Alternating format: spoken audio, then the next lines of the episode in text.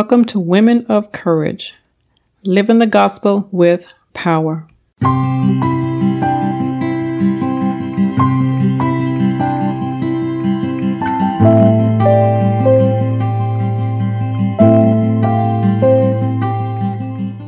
Today marks the final part of a six part series on prayer, and we have been reading Second Chronicles chapter 20. Today we're going to finish the last five verses that concludes this chapter and the story of Jehoshaphat and the children of Judah when this these three armies came against them and how the Lord saved them.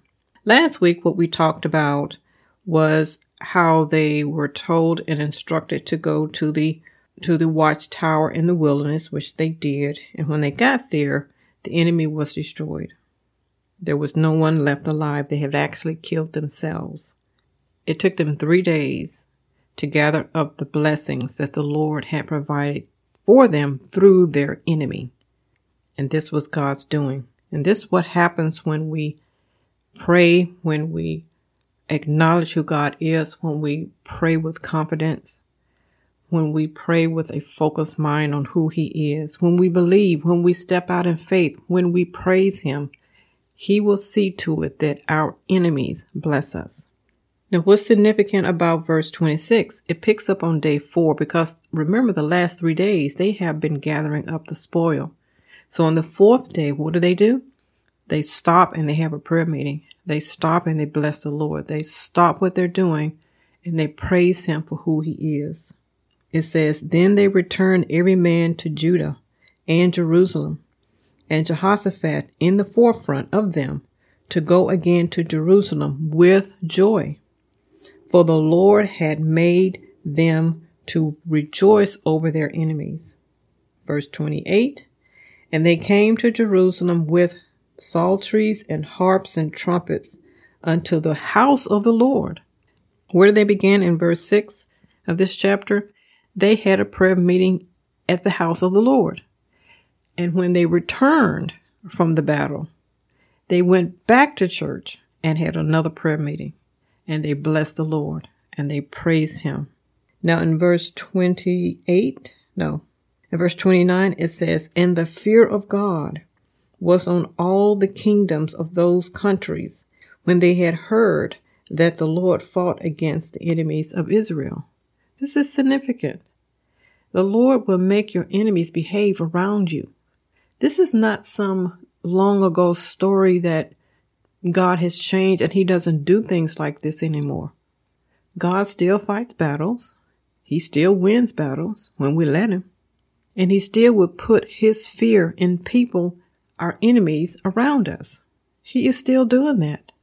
In the last verse, I also want to say in verse 29, why did the nations around Jerusalem now fear the Lord?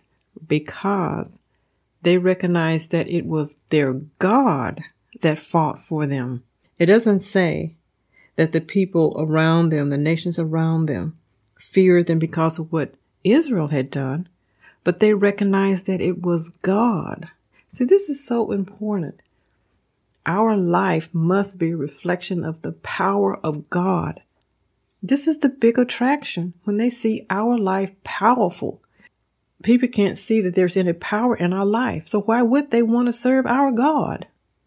And the fear of God was on all the kingdoms, not just two kingdoms or three. It says all the kingdoms, those countries, when they had heard, they heard that the Lord, Yahweh, the righteous judge, the eternal one, the self existing one, the one who is all powerful and all knowing, who is in our past, present, and future, the creator God, when they heard that the Lord fought against the enemies of Israel, when they heard that God, I'm being redundant, I know I am. I want you to get this. God fights our battles if we allow people to see the power of God in our life. We need to stop acting as if we are powerless. We need to stop acting like we serve a powerless God. And that's the impression that a lot of people around us have of us that we serve a powerless God. And that's our fault. This came to me in Job 42 and verse 7. And it says, And it was so that after the Lord had spoken these words to Job, the Lord said to Eliphaz, My wrath is kindled against thee and against thy two friends, for ye have not spoken of me the thing that is right, as my servant Job has.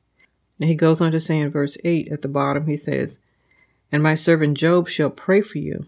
For him will I accept, lest I deal with you after your folly, and that ye have not spoken of me the things which is right, like my servant Job.